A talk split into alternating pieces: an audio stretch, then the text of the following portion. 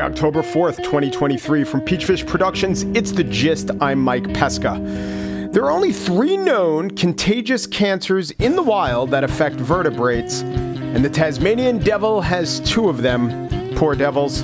The kind of cancer is, in fact, facial cancer. I have no further news on this. Let's, in fact, pivot to Belarus or Switzerland. A court in Switzerland has acquitted a Belarusian man who has been charged with the forced disappearance of three prominent opposition figures back in 1999.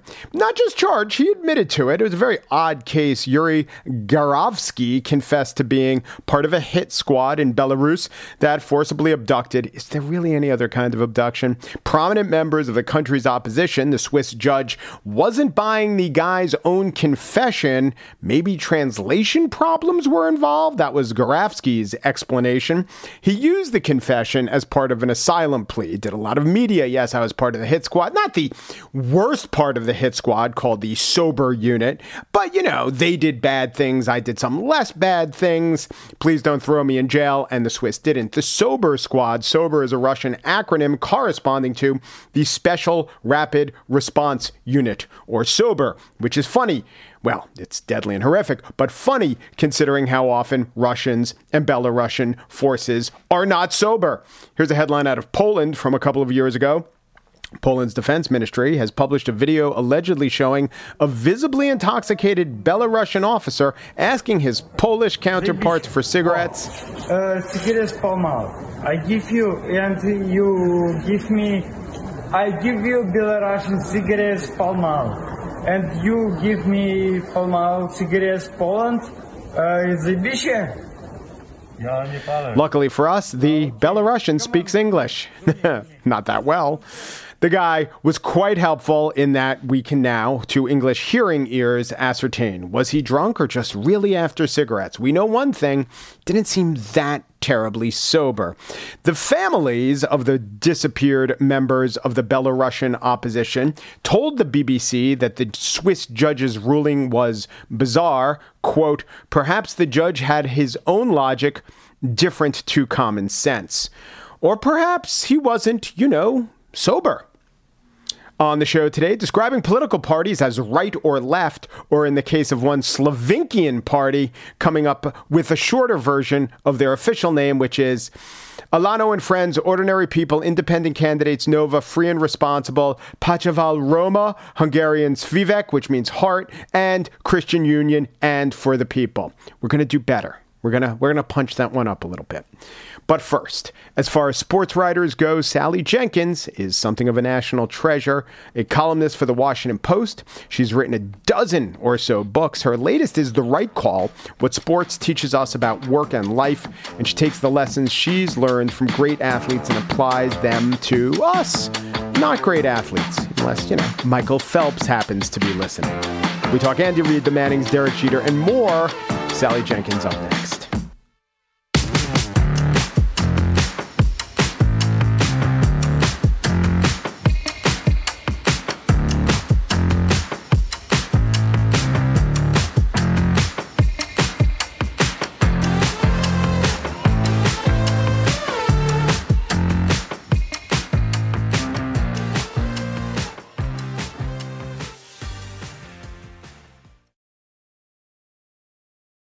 Sally Jenkins is one of the greats, one of the greatest sports writers, and has been for years and years and years. She's out with a new book called The Right Call What Sports Teach Us About Work and Life. And it's really good. It works on a couple levels, even if you don't like sports. But I have to tell you, if you do, it's even better. Sally, welcome to the gist. Thank you for having me. Is this how were you thinking these thoughts and organizing all the many conversations you had with coaches and athletes over the years in a, oh, I see the application in the real world kind of way, putting it in the back of your mind? And that's how the book was born?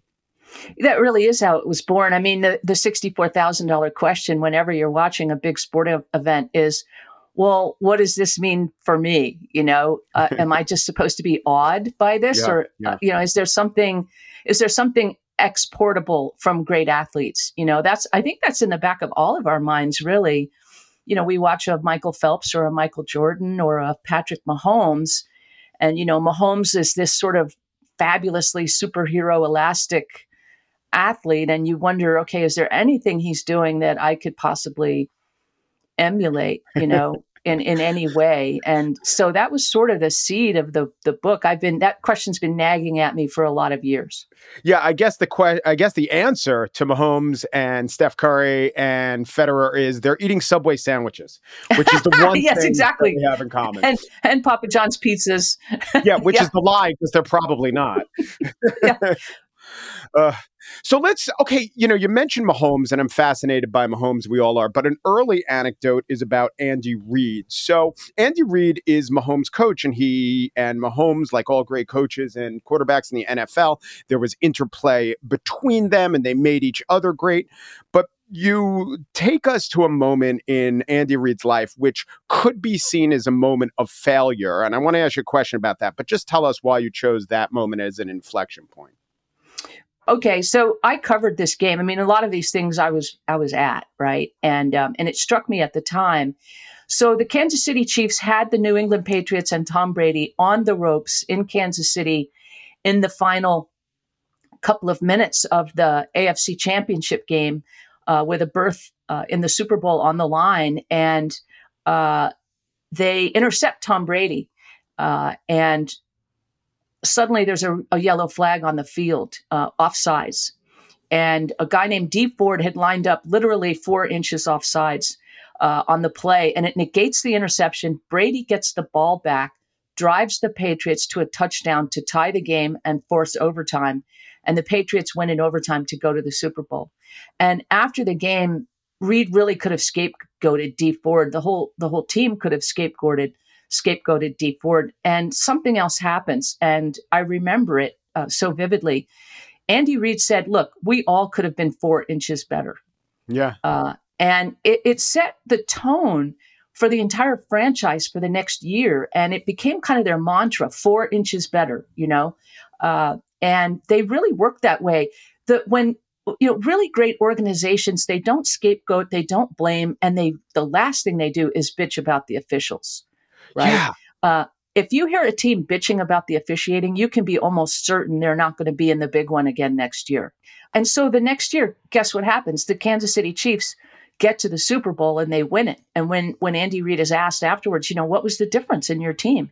And he said, we just all worked for the the four inches. You know, Yeah. we all were just four inches a, a, a better. He said we worked at it every single day, and uh, that was pretty. It was pretty interesting to me because so much of the time, I think what the audience wants from these people is the magic bullet instead of the one to two percent margin which is what you can really take for, from them is their their attitude and their patience and their willingness to work uh, over the longer haul as opposed to wanting to just get it all done right now you know wanting to change everything right here in the moment.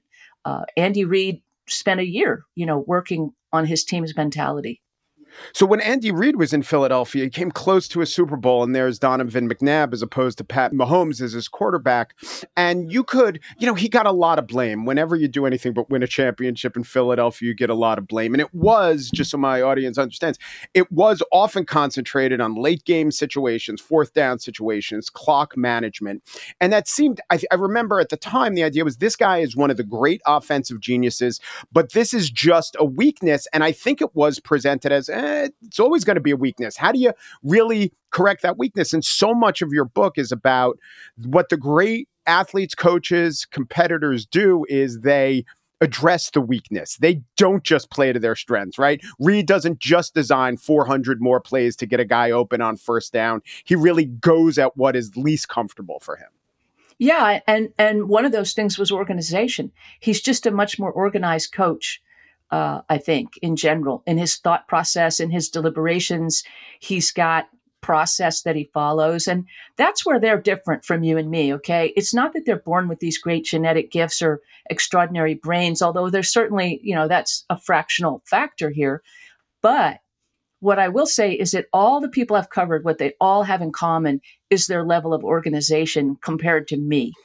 Uh-huh. You know, uh, that's the main thing I've taken from them is how to become so much more deliberate and so much more organized in how I work, how I examine my own weaknesses and what I then do about those weaknesses. Well, I was going to say, uh, I don't want to know about your organization with remembering where the car keys are or your shopping yeah. or like your uh, grocery schedule, but tell me about the one thing you're, and also, I don't know about Peyton Manning's organization with those things, yeah. but what about your writing organization, your approach to your craft? Is that actually very organized and methodical like these great athletes? It is now. It wasn't in my 20s and 30s it's profound. I mean, I can't tell you how profoundly these athletes have affected how I go about my work. I mean, I'm I prepare much better now. I mean, I used to go into a press box in my 20s. Half the time I was maybe a little hungover because on the road you go out to dinner with friends and catch up and maybe have a little too much wine or another cocktail. Uh, you know, eat a big breakfast in the hotel, which is actually terrible for your brain, yeah, right? Yeah. And so I started thinking about how to perform under pressure, just like they do, you know. And what I do is I uh, I spend a lot of time reading uh, press conferences from previous or interviews from earlier in the week and getting a bunch of material ready at my fingertips that I can cut and paste into the story as far as observations or quotes so that I'm not necessarily having to write 1200 words on command in 90 minutes on deadline at night when I'm tired. I've already got five to 600 words that are pretty good that I'm pretty sure are going to be relevant. I write different versions of those 600 words. Uh, one may hold up, one may not. I may have to throw it away, but it's a better feeling at 8:45 at night than not having anything. You know, you're only as good as your material. I mean, it's really hard to think up something out of your own head just sitting there with a blank page. You know, mm. when you when you have good interviews and good reporting and good knowledge uh, in your arsenal, in your in your you know quiver, uh, you're you're just a better archer. Yes, but only good as your material. Maybe people are saying that, ah, so the AFC championship game where Dee Ford is offsides, great material, great drama. You know that great material is what you make of it. So you'll go to the last game or second to last game of the season, a meaningless game where Eli Manning will be performing before a bunch of uh, Giants fans who didn't even, who couldn't get rid of the tickets. And my point is that this could be great material. You had this con- concept, this conceptual scoop of I am going to follow along Eli to show you what greatness is, even when the stakes are saying this isn't the moment where greatness will rise.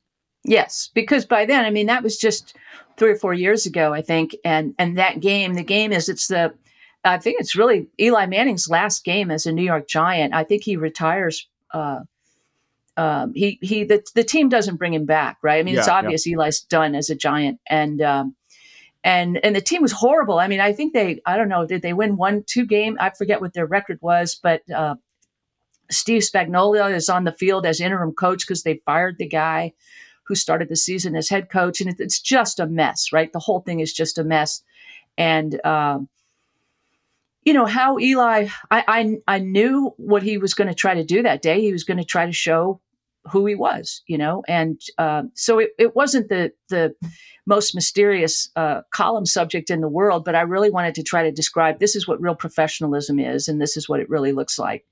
Uh, and I, it was really kind of I wanted to write about you know about that, and uh, and he, he he played up to the column idea. Fortunately, he really did. He it was a hell of a performance under the circumstances. Uh, I mean, it wasn't a great performance, but it was the very best he could do on that day. Yeah. Um, and so it was it was interesting to write. I mean, it's not always the great ones and the big wins that are the most interesting things. I mean, the, the one thing I try to impress on people in the right call is how much failure has shaped these people. Uh, that's a really missing factor when we try to analyze them. You know, we think of Peyton Manning or Eli Manning as having having come, you know, that you broke the cellophane on them and they were ready made, you know, like dolls or something. And that's just not true. Uh, there's a, a, a, world of, of weakness and flaw uh, in every great athlete I've ever covered. And what's really admirable about them is, is again, the way, the candor with which they acknowledge those flaws and work on them. Yeah. Everybody forgets that Peyton Manning, his third year in the league, his record in the, as an NFL player was 32 and 32 and he led the league in interceptions two of those three years.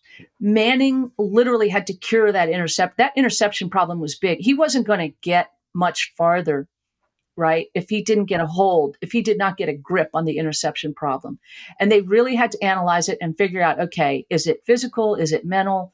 Uh, is it a combination of both? What's going on here? Um, and so Tony Dungy and Jim Caldwell, Manning would give them all the credit in the world because they really helped him sort through that. You know, you can't see yourself when you're standing in the middle of crisis. Peyton Manning knew if he couldn't solve his interception problem, he wasn't going anywhere in this league. And then he did, but he didn't tell me about how he defined solving it. It wasn't just things he did as a rookie. Yeah. He, solving, that was fascinating. Solving it never ended, did it? Well, no, I mean, as as he as he put it to me for the book when I when I talked to him for the book, I said let's let's talk about. I said I didn't realize this, Peyton, but you were 32 and 32, right? You're a 500 quarterback, and he said yeah, and he said you know it was kind of like well, okay, who am I going to be? You know, it was indeterminate, right? It was yet to be de- determined, defined, and so you know he he had a lot of self definition still ahead of him. So, you know, he starts by, uh, with Jim Caldwell and Tony Dungy, his new coaches, he starts by looking at film of every single interception he had thrown in his NFL career up to that point. Every single one. And then he said, uh, we went to a tape that's kind of a hidden tape. And it was the film of all of the throws that he made that should have been intercepted but weren't yeah. because he got a little lucky. You know, a defender maybe dropped it, or, uh, you know, a receiver made an unbelievable catch and bailed him out, uh, but he had made the wrong decision. And then they went through, uh, they went through, you know, pretty much every bad play, but also every bad play that maybe you and me don't notice, right? But they knew better. Okay, they knew that he had violated what they were trying to do on the field. And then they started walking him through his decisional process on every one of those plays because they had to find out his intention. Mm. You know, he had to ask himself, what was I doing on that? You know, did I, as, as he, as he told me, he said, you know, there's the interception where you're, you're trying to make a play and the guy is there and you just you just make a bad throw or for whatever reason and then there's the throw that's a bad judgment that you think you can fit it in uh, and so you overforce or you you know you you you you do something that you really shouldn't have when you should have taken a safer underneath pattern, but it was a little bit of ego's got you go, I think I can, I think I can thread this one in there, you know, when, when something more sensible is available. Right. And so he started sorting through all of those decisions. And it, it turned out that he was taking too much responsibility. He wanted to make a big play on every play. Mm-hmm. And he felt he had to carry the team in some ways. Uh, some of it was was the burden of responsibility. He felt like you know, he'd gotten this big contract. He was this big draft pick who's supposed to reverse the fortunes of this team. And um, Dungy had to slowly but surely teach him some math and say, look, when you make that play, you're costing us opportunities. You think you're going to create a bigger opportunity, but in fact, you know, what you're doing is you're costing us 15 or 16 more plays, you know, and do the math.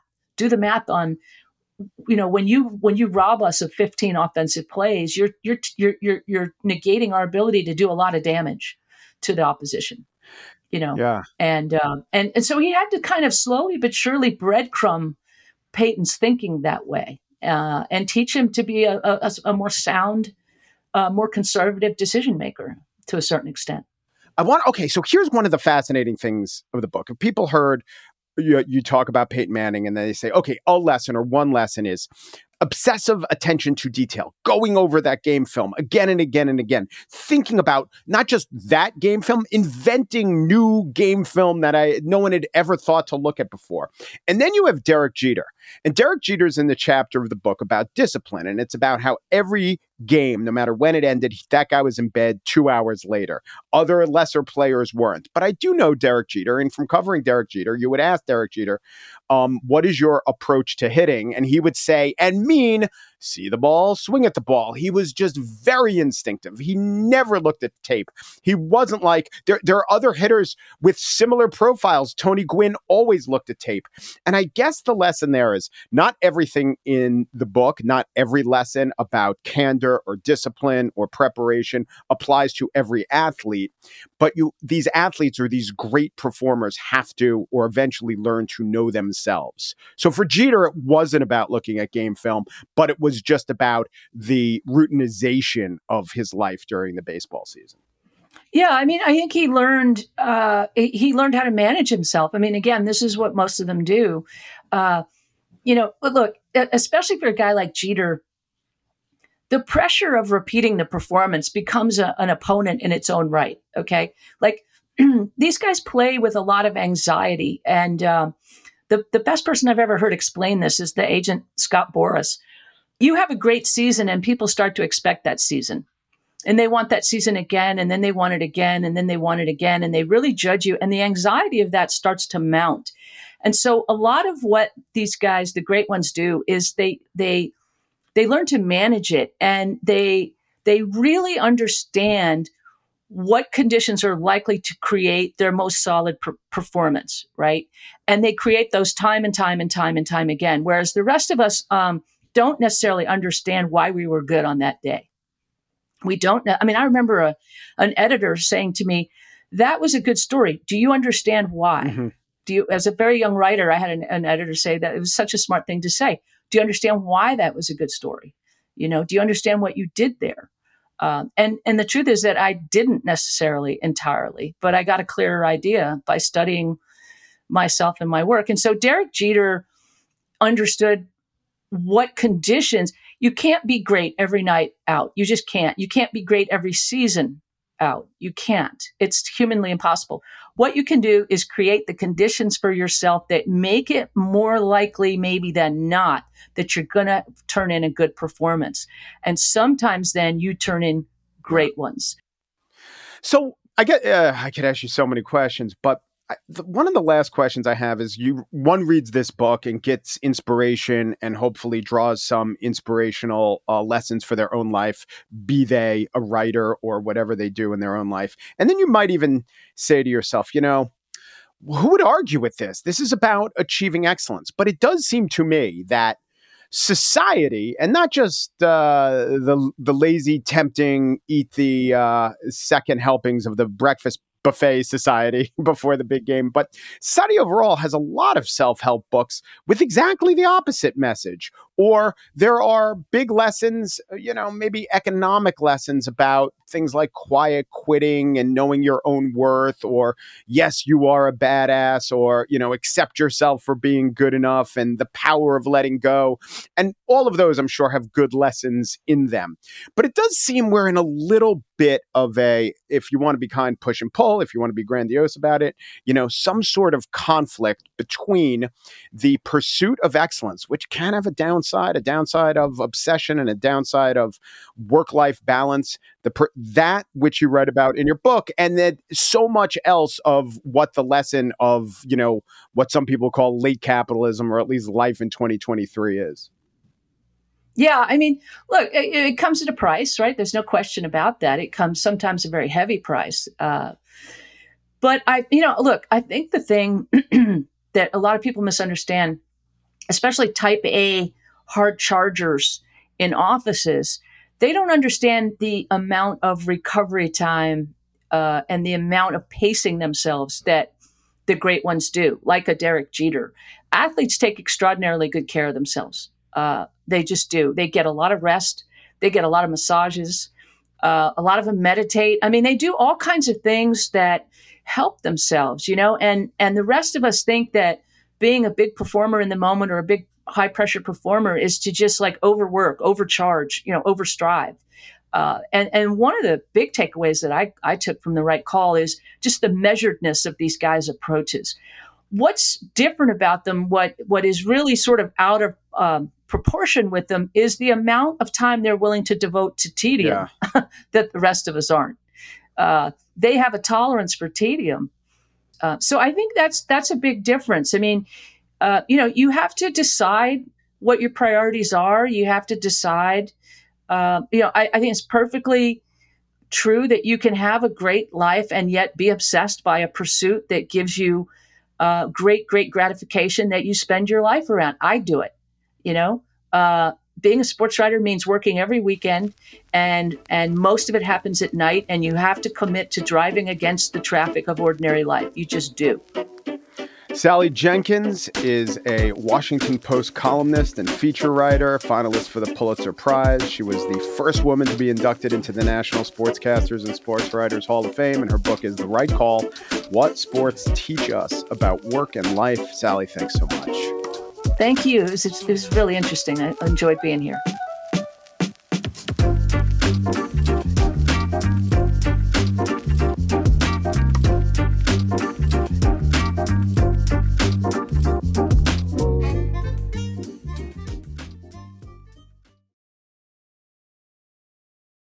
And now the spiel. The ouster of Kevin McCarthy was orchestrated by a few personalities, eight exactly. They're sometimes described by a catch all phrase, as was the case with Norah O'Donnell's coverage on CBS historic vote Yay. unfolding in the House as Republican Speaker Kevin McCarthy faces a leadership challenge from the far right faction of his own party. And while this is generally true, it's also untrue for a few of the defectors and more true of some of McCarthy's defenders.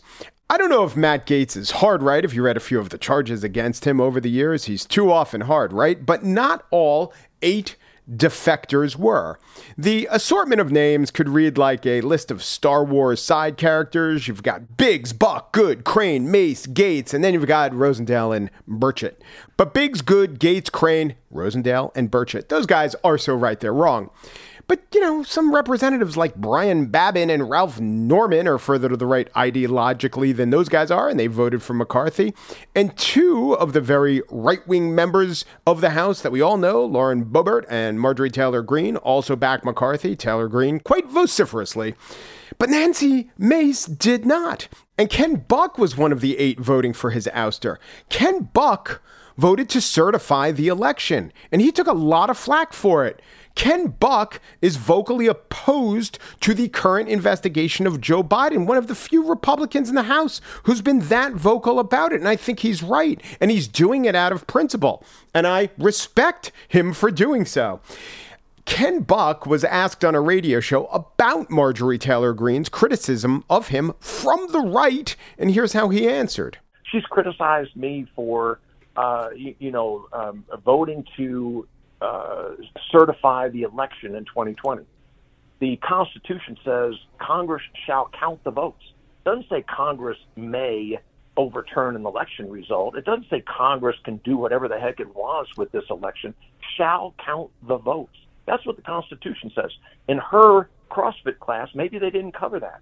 And it also, the Constitution also says that uh, you know the the impeachment of a president shall be based on treason, high crimes, misdemeanors. It doesn't say it's a political exercise, right? And, and we hope the Senate does the right thing. Um, and so I, I get tired of people. One of the beauties of Congress is you bring 435 people together from different backgrounds and, and you try to reach a consensus on issues. When you've got people who care more about their social media accounts than they do about the Constitution, we have a real problem in Congress. And then there's Nancy Mace or here was Nancy Mace on Meet the Press soon after the January 6th riot. I literally had to walk through a crime scene where that young woman was shot and killed to get into the chamber to vote uh, that night to certify what was supposed to be a ceremonial uh, vote to certify the Electoral College. And yet my colleagues continued to object. And they knew this mm-hmm. was a failing motion. These objections were not going to work and they were unconstitutional. Um, and so it is enormously disappointing. It's one of the reasons I've been such a strong voice to point out the lies uh, that have happened. Congress had no business overturning the Electoral College, and neither did the vice president. Nancy Mace, by the way, was targeted by Donald Trump, who inspired an opponent against her which Mace defeated in her reelection campaign, but it just points out that the following description, as offered by Joy Reid on MSNBC, is also not true. Has successfully ignited a war between the MAGA wing and the ultra MAGA wing. It's a quippy zing, but it's not accurate. Of course, one problem is that it's very hard these days to map right or conservative or left or liberal onto modern American politics. Actually, it's not just American politics, this is all getting scrambled the world over. The Slovakian elections were a day or two ago, and they were won by Robert Fico. Here's France 24's analyst Doug Herbert telling us about Robert Fico's party and its appeal.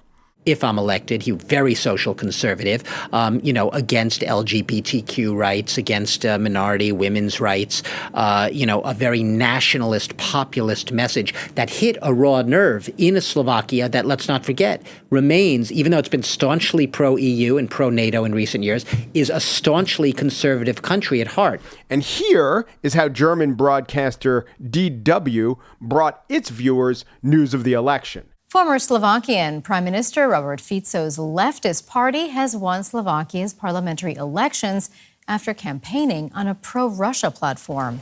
Right, or maybe left. So Fico is pro Russian, certainly anti aiding the war in Ukraine. So maybe that is left, or maybe that's right. He's also against immigration and pro nationalist, so that's right, but he's left in terms of government largesse to Slovakian workers. What we need is more ordinary people and independent personalities. Yes, I would say the way forward lies through ordinary people and independent personalities. The Slovakians disagreed. Why do I say so? Well, here's some context. This is Radio Free Europe discussing the latest rising star of Slovakian politics, Igor Matovic. Listen for the name of his party. Ordinary people and independent personalities in second place behind the main governing party. And the final poll before the vote even put him first. Ordinary people and independent personalities. Ordinary people and independent personalities did quite well a few years ago. They've since been decimated thanks to a backlash among ordinary people. The independent personalities collectively decided, let's go with the right winger, or maybe the guy's the left winger. I don't know. France and Germany can't agree on this. Just definitely not Mr. Ordinary Person guy, who happens to be a wealthy millionaire. In a way, it's good that the Republicans and Democrats in America have had the names Republicans and Democrats for a while. Those brands don't mean anything except the parties. Can you say, oh, he believes in the republic. No, she believes in democracy.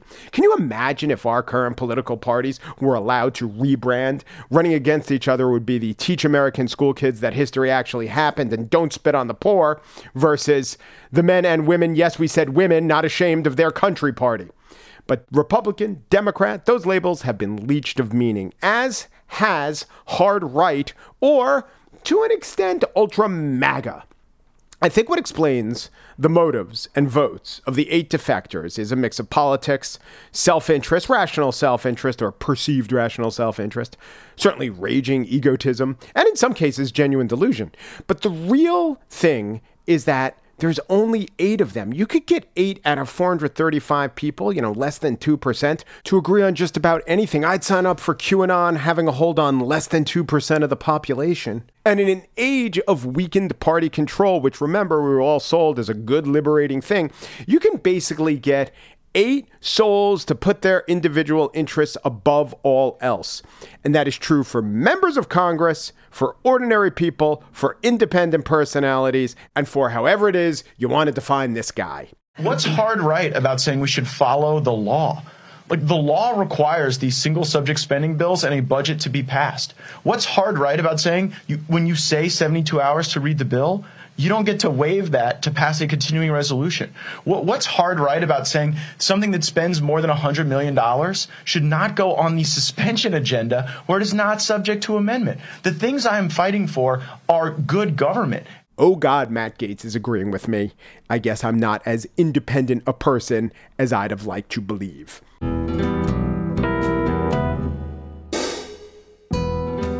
And that's it for today's show. Corey Wara produces The Gist, and Joel Patterson's the senior producer. Michelle Pesca is the CLFAO of Peachfish Productions. The Gist is presented in close collaboration, hand in glove, if you will, with Libsyn's AdvertiseCast. Libsyn's AdvertiseCast for the advertising experience of a lifetime. Go to advertisecast.com slash the gist to learn more. Umpru Peru, and thanks for listening.